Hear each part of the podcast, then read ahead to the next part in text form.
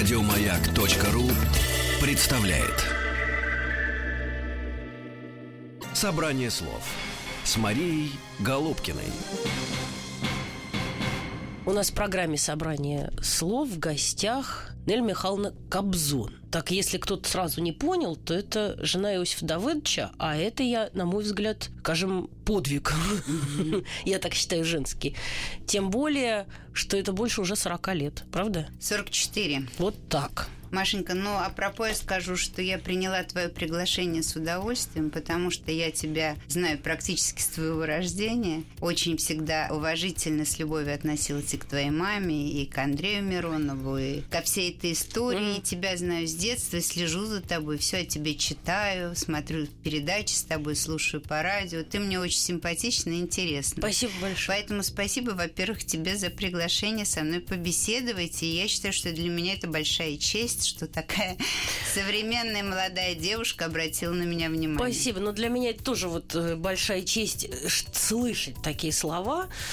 Я, правда, сейчас вот от этого, от всего чуточку отвлекусь. Я почему-то сейчас, вы говорили, я вспомнила, когда мы были маленькие с Андрюшей, Иосиф Давыдович, как нам сказал, нас было надо чем-то занять, нам было лет, наверное, 9, что ли. Да нет, вам было по неполных 6 лет. Помню такое. Он сказал, значит так, сейчас я вас научу песни. И нейтрализовал нас на годы. Значит, песня звучала так. Нас, рано, мате побудила, сыру нам, скажи, наварила. Это вы в тот момент отдыхали на Украине, да. Поэтому навеяло на украинском языке.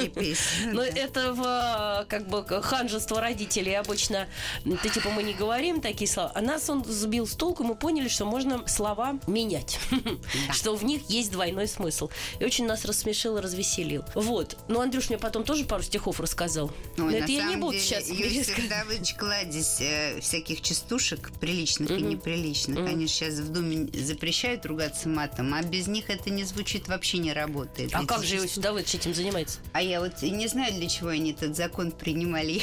Но он должен быть против. А он был почему-то за. Ну, он против... Нет, он объяснил, почему. Чтобы это не было, так сказать, обнародовано, чтобы это не было прилюдно. А дома, там, где-нибудь за занавеской, за закрытой дверью ни один анекдот не звучит, мне кажется. Но это вообще тема другая. Не, ну тема другая.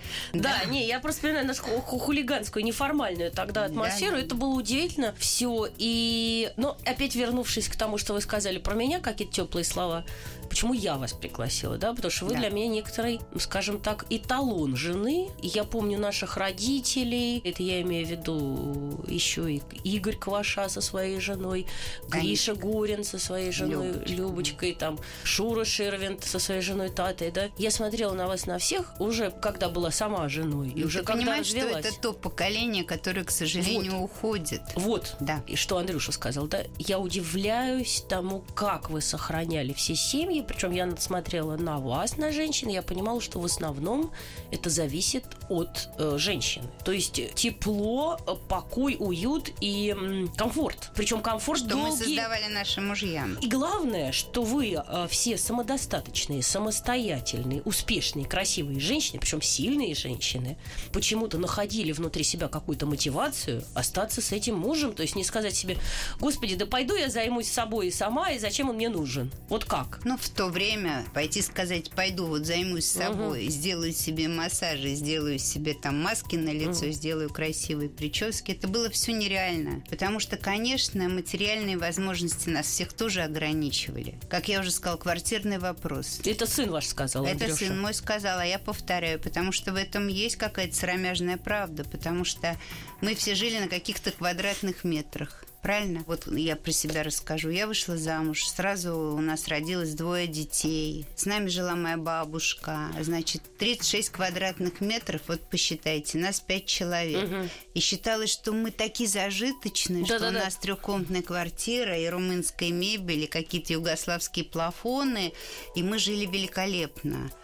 Но что значит, вот обиделась на мужа и ушла? Куда ушла? Я, во-первых, из другого города, я из Ленинграда. Да не было вообще таких вариантов, как сейчас. Вот я ушла и в сравнении сейчас, да? Понимаете, очень много было факторов, которые, во-первых, как бы даже социальных, которые не позволяли быть таким свободным женщинам, как сейчас. Сейчас ушла, у нее уже есть квартира, у нее есть машина, у нее есть варианты работы, деятельности, какой-то свободы, что, может быть, и хорошо, с одной стороны. С одной стороны. А у меня этого всего не было. Плюс, ну, наверное, самый такой большой фактор — это все-таки человек, которого я встретила и вышла за него замуж. Я его все-таки любила прежде всего. Потом я не могу понять, откуда у меня было столько терпения. Вот. Я не понимаю. Вот сейчас, если бы мне сказали все заново пройти этот путь, вот сейчас, когда я уже все это прожила и могу как бы спокойно жить и успокоиться, и все это вспоминать теперь с улыбкой, я понимаю, что, конечно, наверное, главное, что сохранило нашу семью, это мое такое гигантское вообще терпение прежде всего. И, конечно, наверное, все-таки то, что я всегда своего мужа очень любила и всегда старалась его понять, и всегда старалась как-то оправдать, чего-то не знать. Конечно, идти на какой-то компромисс, безусловно, но я считаю, что все эти длинные браки, которые сохранены, все основаны на том, что обе стороны идут на компромисс. Обе стороны идут на компромисс. Обе стороны идут на компромисс. Но больше всего, мне кажется, должна идти на компромисс женщина. Я не феминистка. Ну вот мои теперь уже внучки со мной все время спорят на эту тему. Я говорю, ну так сложилось. У нас, во-первых, такого понятия тогда не было, феминизм. То есть оно, естественно, было, но у нас не было такого, как сейчас, времени, что все женщины себя считают как бы равными. Боевой еди, да-да-да-да-да-да. Вот. Да, что также мы можем, там, я не знаю, работать, также зарабатывать деньги, также себя вести свободно в обществе, там, с мужчинами и все.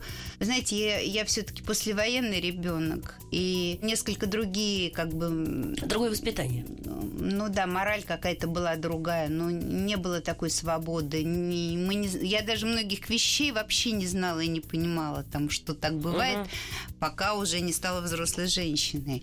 Не было этого потока информации, не было этих книг, не было этих фильмов. Понимаете, мы смотрели «Кубанские казаки», «Золушку», я там миллион раз пересматривала и считала, что это верх, там, так сказать, любви, отношений, романтики, что вот так должны строиться наши отношения, понимаете? Фильмы с «Любовь Орловой», ну что мы тогда смотрели? Какие трофейные фильмы? Ну всё, да, это, нет, это я понимаю прекрасно. Тот поток информации, который сейчас даже получают мои внучки, я вот обожаю с ними разговаривать, потому что я от них столько всего нового узнаю. Начинается, например, сейчас премьера фильма «50 оттенков серого». Знаем, только вот сегодня об этом говорили. А, да, 12 февраля. И моя внучка мне говорит: бабушка, я пойду с подружкой, извини, мы обычно вместе ходим на все такие премьеры, я стараюсь, как у нас суббота, святой день, и я стараюсь ходить с детьми в кино, где-то там общаться, может быть, на какие-то выставки, потому что раньше мы там ходили, я им покупала какие-то подарочки, куколки, там. А сейчас сколько лет? Платьица. Вот те внучки, о которых я говорю, одной будет 16, другой 14. Это Андрея или? Андрея, да. И они мне сказали вот уже год назад, говорят: извини, бабушка, но нам не интересно с тобой ходить по магазинам, по ресторанам. Если ты нас хочешь куда-то пригласить, пригласи нас в театр на хороший спектакль, не на любой, а на хороший. Пригласи нас в кино, пригласи нас на какую-то выставку. Нам иначе нам просто неинтересно. Ну, не потому, что они не хотят со мной общаться, а потому что если они хотят со мной куда-то пойти, то уже пойти туда, где им интересно. Так вот, насчет этих 50 оттенков серого, я говорю: Полин, ты знаешь, я просто бы в любом случае не пошла, потому что я немножко почитала, но просто это как бы для меня не литература, но мне было интересно, что это такой за мировой бестселлер, который вся молодежь читает. Я почитала, и я поняла, что, может быть, вам, хотя уже по возрасту нет, но кому-то, допустим, рано это смотреть, а кому-то уже поздно. Так вот, я из той категории, которая уже поздно, мне бы с тобой идти было некомфортно, неудобно. А на что он мне говорит: а почему? А что тебя, мол, смущает? Ну, вот какие-то такие вещи, которые мне интересно с детьми, моими внучками обсуждать. Вот, например, она абсолютная какая-то, ей нравятся эти феминистские настроения. Она так-так? Да, она говорит. Это что? Я не знаю, что это, но это, я надеюсь, что это пройдет. Знаете почему? Вот мы, например, с ней начинаем спорить. Я говорю: скажи, пожалуйста, если вдруг ты познакомишься с молодым человеком, который тебе понравится, и он тебя пригласит куда-то в кафе и рассчитается там за эту чашку кофе. Ты как это воспримешь? Я этого не хочу. Почему он должен на меня тратиться? Ведь он же еще наверняка не работает. Молодец. Значит, если он берет эти деньги, значит, он их берет у родителей. Почему он должен эти деньги на меня тратить? Мне родители тоже дают на карманные расходы, и будет справедливо и правильно, если мы за наше кофе заплатим пополам. Я говорю, господи, хорошо, что я не жила в это время. Почему? Я бы этого не... Ну, не знала. Но тогда, извините меня, Иосиф Давыдович, все-таки у него детство было не такое, как вот у наших сейчас детей. Машенька, слава богу, мне повезло жить в такое время, когда билеты в кино и в театр... Ну, доступны были. Да, не знаю, ну, во-первых, наверное, доступно, а во-вторых, наверное, я выбирала таких молодых людей, которым это было доступно, которые старались что-то заработать, чего-то в жизни достичь. Они и зарабатывали по-другому, потому что детство было жесткое, и отец был репрессирован, скажем так. У нас не было даже в голове таких идей, как поехать куда-то на острова или там, не знаю... На острова, на Байкал можно было поехать, на остров. На Байкал и тоже нельзя было поехать. Почему? Потому что безумно дорогие были билеты, потому что никого такой мысли не было поехать на Байкал, потому что тогда еще не было никаких гостиниц, никаких туристических бюро. Как-то вдруг поехать на Байкал? С чего? С какого? Нет. С геологической экспедиции только. Нет. Вот знаете, что я помню, что я ездила, ну, поскольку я жила в Ленинграде, я ездила на автобусе в туристические поездки. Это было такое событие. Условно говоря, в Эстонию или в Прибалтику. Ну, это за границей было практически. Ну, это вообще такая была за границей. Почему-то я, как сейчас помню, мы поехали на русскую Пасху туда. Было безумно холодно в Эстонии. Почему-то мы там каких-то синих цыплят накупили коробками и повезли, значит, в Ленинград. Ничего купить нельзя было. Почему-то там мы купили по сумке синих таких цыплят с ножками еще с такими. Сейчас уже такие не продаются, с лапами. Ну, вот это вот такие были у нас экскурсии. А к чему я это говорила? К феминизму. Да-да-да, возвращаясь к нему. Возвращаясь к феминизму, что насколько сейчас разные понятия. И у меня было понятие, я сейчас говорю только о себе, вы назвали вот эту плеяду таких для меня семей, уважаемых мной. Я могу говорить только про себя. Наверное, в какой-то момент у меня где-то... Ну, я человек реальный, всегда стоящий на земле, и я, наверное, понимала, у меня 2 крошечных детей, я в чужом городе. Не все так меня замечательно приняли, и не все будут рады мне помочь, наверное. Ну, хотя многие очень люди всегда меня поддерживали, я всегда их помню, называю их имена и фамилии, но я подумала, что, во-первых, конечно, если я на что-то буду закрывать глаза, что-то прощать, я все-таки сохраню отца своим детям.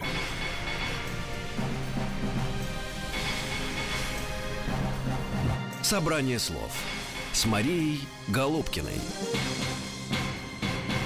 У нас в гостях Нелли Михайловна Кобзон, и мы говорим о долгой семейной жизни. А для меня вы как раз являетесь примером в этом смысле. Ну, по крайней мере, я как со стороны смотрю. Но для меня это не секрет, а вот лично для меня это большой-большой труд. Потому что вот то, что я прожила 44 года с мужем, и сейчас я могу уже, мне кажется, немножко выдохнуть и сказать, что он меня действительно любит, и что я ему действительно нужна, дорога, незаменима, необходима, там, не знаю, как воздух, говорите как угодно, но я это чувствую. Но ведь так же было не всегда. Вот, кстати, интересно. Это было так не всегда. Я ему досталась просто очень юной, и он, как пигмалион, свою Галатею, значит, лепил. И то, что я на сегодняшний день такая, как я есть, я, конечно же, во многом благодарна и мужу своему тоже. Потому что он меня закалял, мой характер. Потому что я понимала, что должна быть сильная. Вот, извините, что я перебью, да, но ведь с пигмалионом и Галатеей можно же перегнуть пигмалионе-то палку. Не буду лукавить, у нас пару раз было несколько моментов, когда он перегибал палку. Это как раз было в тот момент, когда вы с мамой отдыхали с Иосифом Давыдовичем и с моим сыном. Это как раз был такой, видимо, переломный момент, когда когда он перегнул палку, и я сказала, ну все, вот это вот уже последние капли, терпеть больше не могу, не буду, не хочу во имя чего. А что обижала? Что обижала? Много что обижала. Вот я могу сказать, что меня обижала. Я могу сказать, меня больше всего там как женские такие разговоры. Ну, конечно, вот он то, он все. Я говорю, не-не, вы заблуждаетесь. Меня обижало неуважение ко мне, вот как бы привычка такая, безразличие. При этом и много и заботы, и всего, и как бы вот если рассудительно посмотреть на это, на все, вроде, ну и жалко, как говорится, от хорошего отказываться. Но какое-то такое раз так, то значит никак. А у меня получилось раз так, значит, я тебе докажу, что это не так. Да. И, честно говоря, я считаю, что моей вины было тоже очень-очень много. О, это тоже очень интересно. Я считаю, что я просто, знаете, вышла замуж, переехала в другой город, нужно было срочно там получить какое-то жилье, да, как-то наращивала соки, знаете, витамины и прочее. Что нужно вот обзавестись жильем, что нужно, значит, подряд у меня родилось 2 маленьких детей в чужом городе. Сразу я пошла учиться в ТМИ, чтобы вместе ездить. Я же работала ведущей какое-то время, вела концерты Иосифа. И когда мы только познакомились, он мне сказал, у меня было 2 предыдущих брака неудачных, только лишь потому, что женщины были выдающиеся, красивые, любимые, талантливые, но у нас не сложились браки, потому что мы разъезжались по разным гастролям. И оба чувствуют себя сиротой при этом. И оба чувствуют себя сиротой, и не то чтобы сиротой, но каждый чувствовал себя великим артистом, и что его жизнь более правильная, что кто-то должен был прогибаться под кого-то. И, в общем, я считаю, что его браки не сложились прежде всего поэтому. Ну, вообще, кто-то в любом случае, как в отряде, да, это называется субординация в танковых войсках. Кто-то командир, а кто-то... Вот у нас, вот почему у нас, в общем-то, и получилось, что он в жизни командир. И с самого начала сказал, тебя что-то очень сильно в этой жизни интересует, там, я не знаю, работа в театре, там, или ты хочешь петь. С подозрением ты хочешь танцевать, спросил он. Хочешь петь? Я ему говорю, ты знаешь, я тебе обещаю, что я буду себя всю жизнь любить, что я буду слушаться твою маму. Вот такие мне условия были поставлены. Значит, буду слушаться, уважать и любить твою маму, хотя, как показала жизнь и время, она вполне этого заслуживала, потому что она ко мне... бесподобно, как я теперь уже понимаю, относилась и всегда была за меня горой. Защищала меня и переживала наши все какие-то ссоры и коллизии. И я ей за это очень благодарна. Ну, в общем, он мне поставил условие, что для того, чтобы у меня вот этот мой уже 3-й брак сохранился, давай будем всегда вместе. Я с радостью сказала, давай будем всегда вместе, и это здорово. Конечно. И вот он меня, значит, привел в Москонцерт, и тогда были квоты, какой-то единицы не было, а была единица рабочего по сцене. Взяли рабочим. Приняли на работу как рабочего по сцене. Это была первая моя должность в Москонцерте. Сейчас я уже в этом Москонцерте работаю 44 года. Дослужилась до главного редактора. Тогда Иосиф был очень востребован. У него было по 3, по 4, даже иногда по 5 концертов сольных. И я тоже хотела заниматься делом каким-то. И поступила в ВТМИ. Знаете, что это такое? Всероссийская творческая мастерская эстрадного искусства. И, в общем, закончила его и получила тарификацию 6,50 ставка за концерт, как это, артистка, кстати, разговорного жанра. Это немало. Между прочим, папа, по-моему, мой получал что-то 18 рублей. Нет, папа ваш получал, наверное, 19,50. О, 19, ну, 19, это самая высокая в то время уже была ставка. Уже, да, уже совсем Машенька, но если у нас было даже по 3 концерта в день, это уже было ничего. Супер. Да. А поскольку мы первые годы все время что-то покупали в долг, мы все время должны были отдавать долги, то для нас это было, в общем-то, тоже подспорье. А потом, когда уже родилась Наташа, 2-й ребенок, и детей надо было кого в садик, кого на теннис, кого в бассейн, кого на фигурное катание, конечно, я уже ездить перестала. Я посчитала, что проблема не только в нашей семейной жизни мужа, но и во мне тоже. Я хотела добиться уважения к себе. Каким образом? Что-то прочитать, что-то услышать, посмотреть какие-то спектакли в тот момент, когда он на гастролях. То есть чем-то его заинтересовать, чем-то его удивить, чем-то его удержать. Не просто тем, что вот, я твоя жена, я родила тебе двоих детей, я сделала ремонт, посмотри, какие у нас салфеточки, посмотри, какой у нас хрусталь. Кстати, я очень благодарна Андрею Миронову, он как-то пришел к нам в гости, а мы только приехали из ГДР и купили там...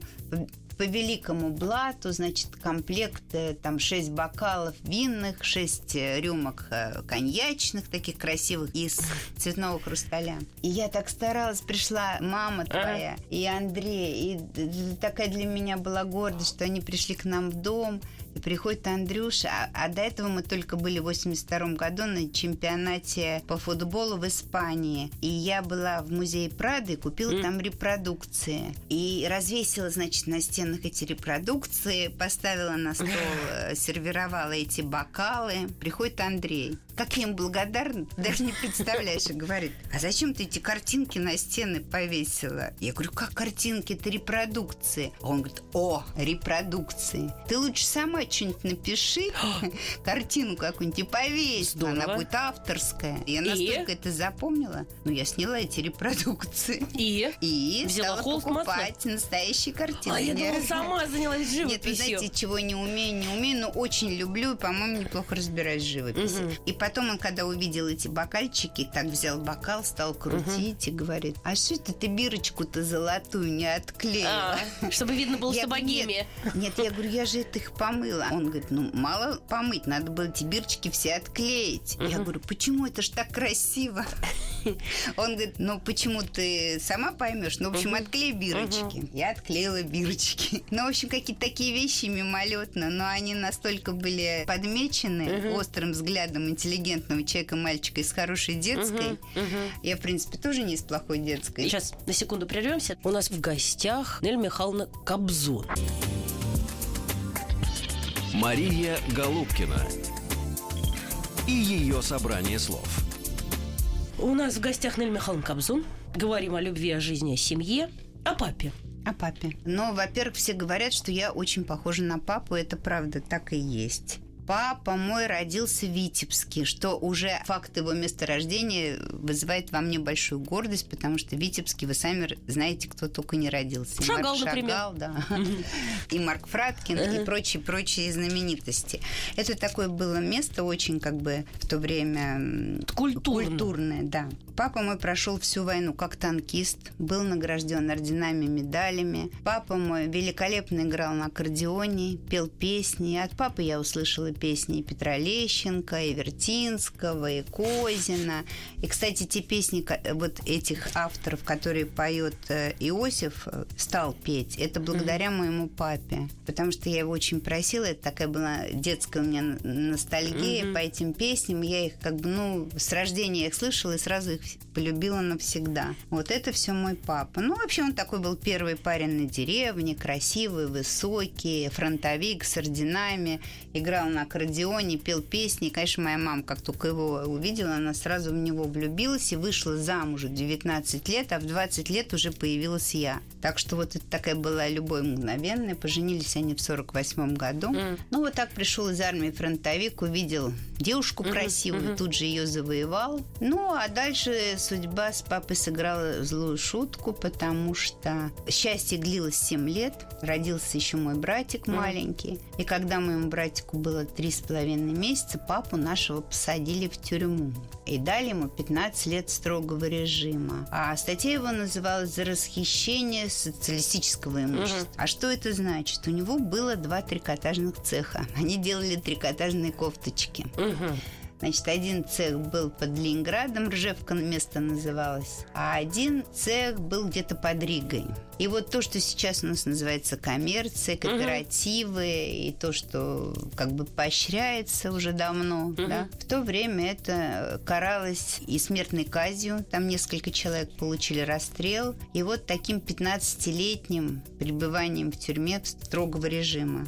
Это было, конечно, страшно. Папу посадили, когда мне было неполных 7 лет, и я еще не пошла в школу. Очень хорошо помню судебных приставов, которые приходили к нам и не смогли несмотря на то, что детские игрушки нельзя было конфисковывать, у нас забрали с братом все абсолютно детские игрушки, потому что они были немецкие, потому что они были красивые, их тогда не было. Ну, в общем, забрали. Забрали всю нашу мебель, все имущество, весь кар, поставили 3 кровати, 3 стула, 3, там, не знаю, подушки, 3 одеяла, 3 тарелки, все по 3. Но из Петербурга, из Ленинграда на тот момент не высылали? Нет, ну, нас не высылали, а мы же не являлись... Не, ну, мало ли там, знаете, может, вместе с квартирой конфисковать. Нет, слава богу, квартиру не конфисковали, но квартиру потом забрали, потому что у нас была роскошная квартира на улице Рубинштейна, где я, кстати, родилась. И потом дом, когда пошел на капитальный ремонт, его и нашу квартиру отдали. Такой был замечательный, он одно время был художественный руководитель Пушкинского театра Ленинградского, Горбачев такой. Ну, да. Конечно, Игорь Олегович. Игорь Олегович Горбачев. Вот он потом, значит, он до Коля смерти Фоменко жил... был худруком курса. Худруком курса, все правильно. И вот он жил потом в нашей квартире, да роскошной, да, вот так. Я родилась в доме, где теперь театр Додина. Потом мы переехали вот в этот дом 9, где потом жил Горбачев, Игорь Олегович. Вот как-то так, да. А в следующем доме, доме номер 11, жила и сейчас, по-моему, живет Алиса Френдлих. Вот такой у нас был район замечательный, где я родилась и росла. Мария Голубкина и ее собрание слов. Про отца понятно. И он попал в тюрьму. И 15 лет от звонка до звонка, 14,5, он просидел в тюрьме. Он, конечно, потом там был директор клуба, он там организовал художественную самодеятельность, у него была роскошная библиотека, потому что вот сколько я помню отца, он всегда сидел с книгой какой-то роскошной, потому что он собирал книги академбиблиотеки, у него были потрясающие какие-то издания. Ну, в общем, это другая история. Папа очень был образованный человек, интересовался литературой, такой он был, ну да, энциклопедических знаний. Но я уже, когда вышла замуж, за что я безумно благодарна Иосифу, за то, что он не побоялся на мне жениться, потому что, представьте, в те времена, когда... А в институт уже был не поступить вот так вот? В институт я даже, честно говоря, я не подавала документы. Я закончила школу, потом я закончила техникум общественного питания, потому что мама, которая все эти годы, там, 14 лет тащила нас с братом, она работала на всех работах и прекрасно понимала, что я со своей характеристикой, с 5-м параграфом, я, конечно же, не попаду ни в какой институт, хотя я мечтала о литературном институте всегда. Это была моя мечта, она не осуществилась, но я просто сама по себе книжечки-то читаю по сей день. Никто мне это не отменил и не запретил.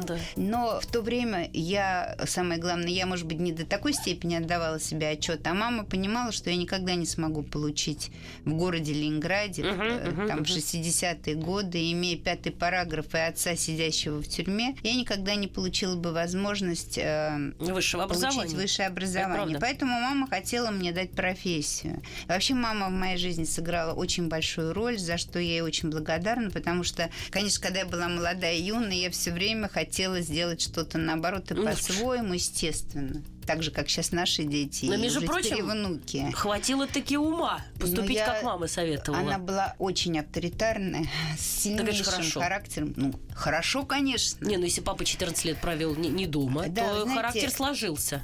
Да, у нее до этого был характер. Она просто с таким сильным характером, стержневым, видимо, уже и уродилась. Вот. И она никогда мне ничего не говорила. У меня ума хватило учиться как бы на ее ошибках. Да? Потому что она мне говорила, там, ну, ты хочешь вот так же провести свою жизнь, вот, одинокой женщины, и быть такой же, как я, бескомпромиссной, не терпящей возражений, с таким сложным, тяжелым характером, не терпящей вообще никаких объяснений, никогда. Она всегда считала, что прав человек один, это она. Ну да, есть две правды. И моя, одна ее, и все остальные тоже ее. Да. И вот так она жила. И я видела, как она жила-то тяжело, потому что она поэтому никогда, несмотря на то, что она была необыкновенная красавица, она никогда не могла найти себе человека, с которым бы сильнее ее это было нереально найти.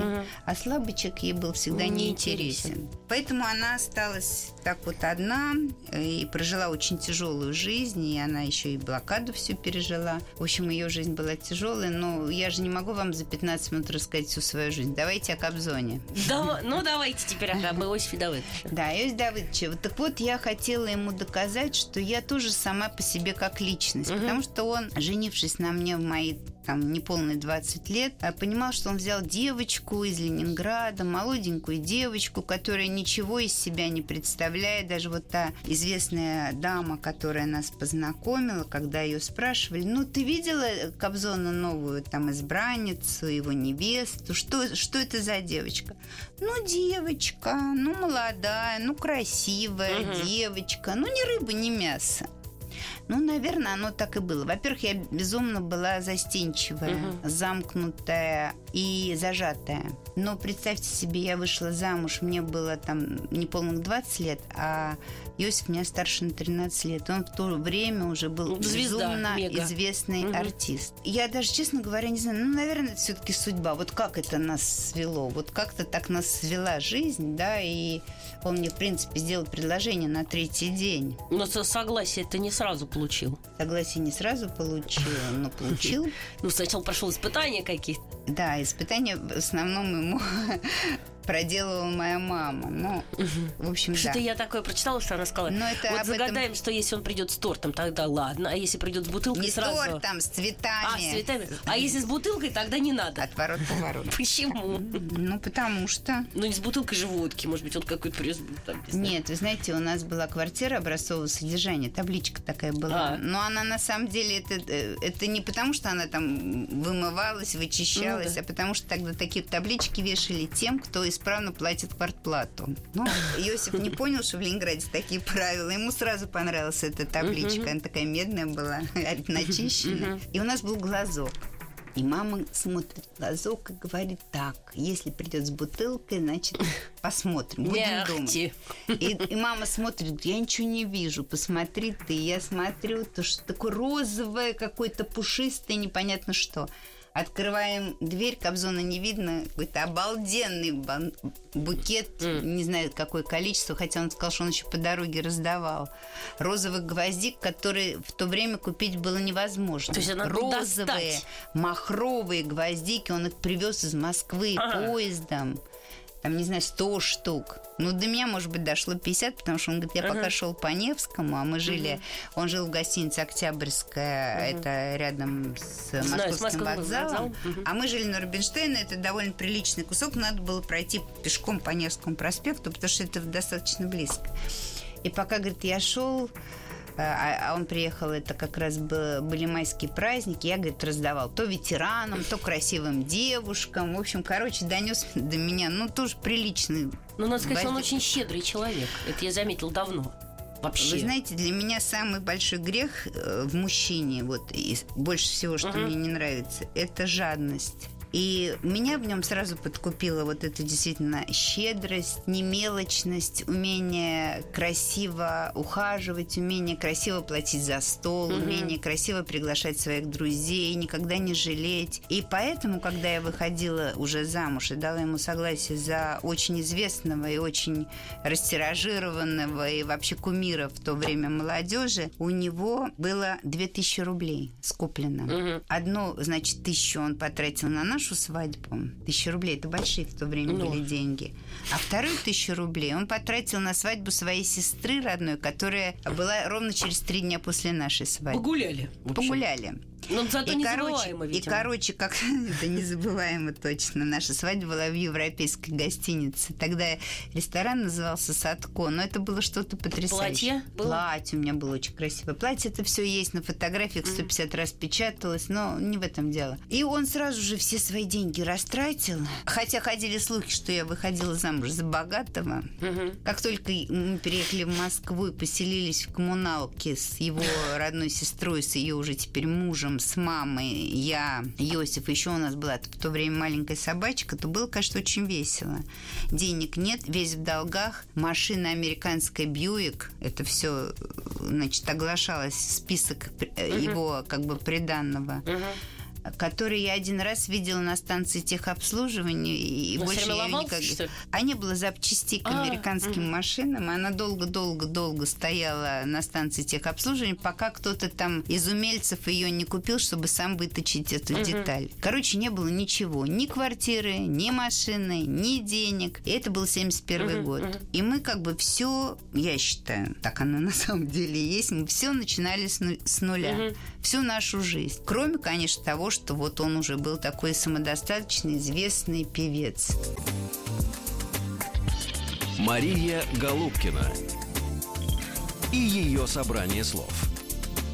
У нас в гостях Нелли Михайловна Кобзон, и мы говорим о любви, о жизни, о семье. Что самое главное, что сохранило нашу семью, то, о чем ты меня спросил, это, конечно, прежде всего моя большая любовь и уважение к данному человеку. Я всегда не переставала удивляться, и сейчас не перестаю удивляться вот именно его личности, его масштабности, его глобальности. Но помимо того, что для меня он безумно творческий человек, и, конечно, для меня он самый любимый мной певец, он необыкновенный человек. Необыкновенной доброты, порядочности, необыкновенной принципиальности. Вот у него есть своя дорога, и он с нее никогда не сворачивает. Ну, свои принципы. У него есть свои принципы. Даже порой эти принципы я с ним не разделяю, его мнение. Но я ему уже давно сказала: Иосиф, все, что ты не делаешь, ты имеешь на это право. И я тебе все заранее прощаю, потому что я уважаю его принципы. А потом у нас было очень много случаев, когда я очень сильно чему-то препятствовала, возражала, спорила с ним. Но он вообще такой игрок в длинную. Мне, с одной стороны, повезло, а с другой стороны, как тебе сказать, но я в своей жизни, вот я лично в своей жизни больше никогда такого мужчину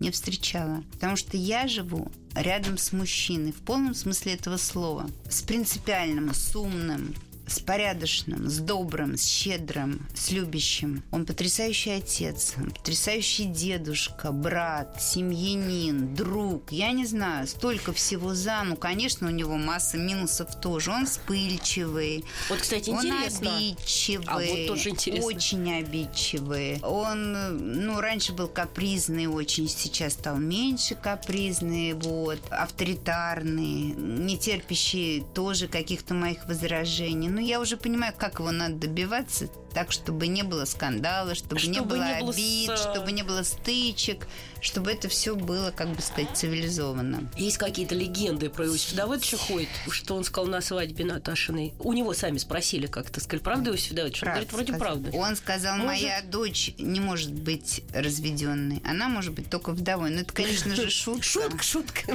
Но в каждой шутке есть доля шутки. Он безумно любит дочь. Значит, как-то у нас сразу так разделилось, когда родился сын, я чуть не лопнула вообще от счастья, от гордости, потому что мне казалось, что все знают, что у меня родился сын, и все знают, какая я счастливая, и как я этого сына люблю, и все такое прочее. Ну, Иосиф, конечно, тоже принял очень хорошо рождение сына, потому что это был долгожданный первый ребенок в его жизни.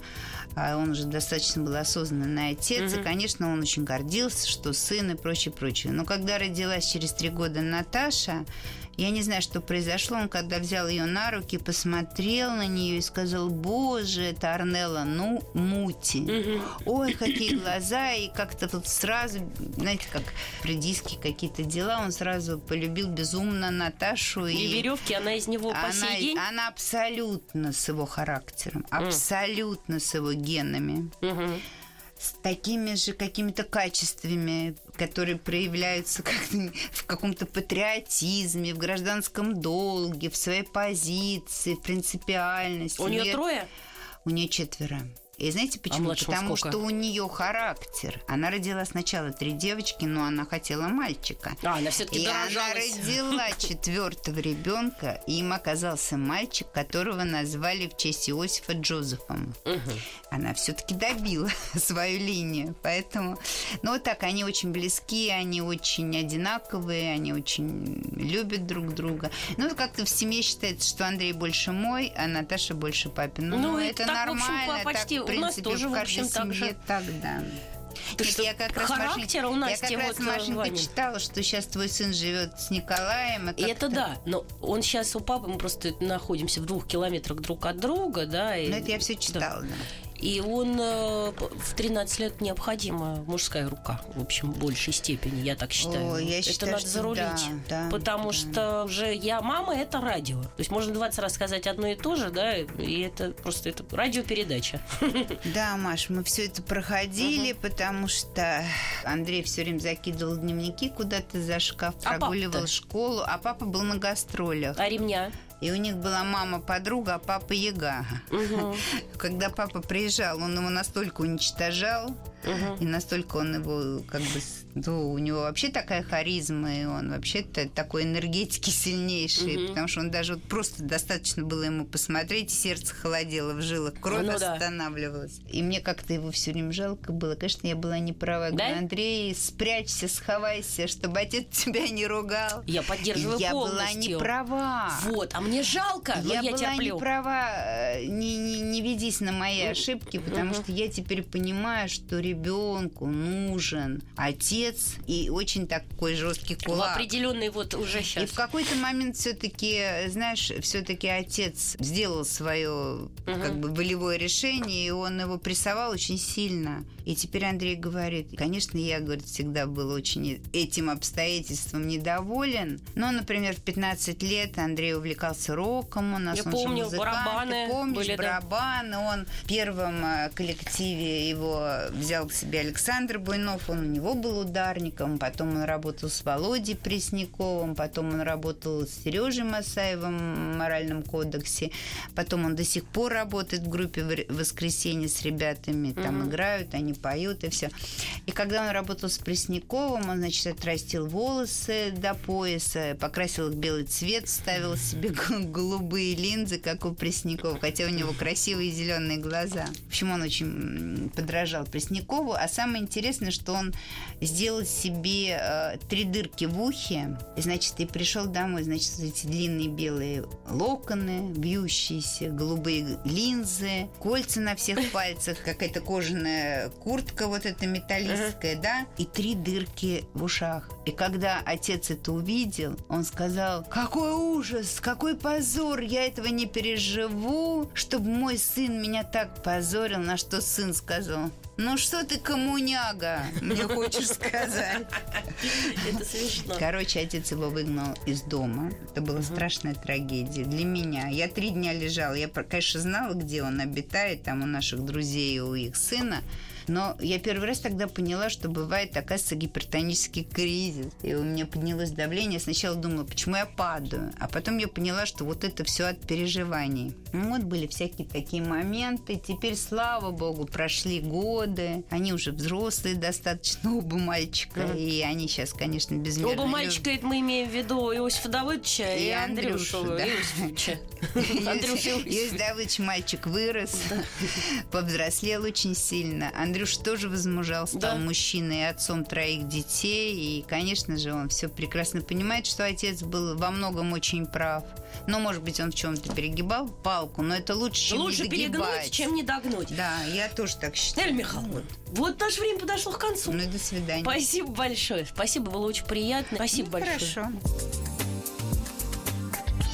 Мария Голубкина и ее собрание слов. Еще больше подкастов на радиомаяк.ру.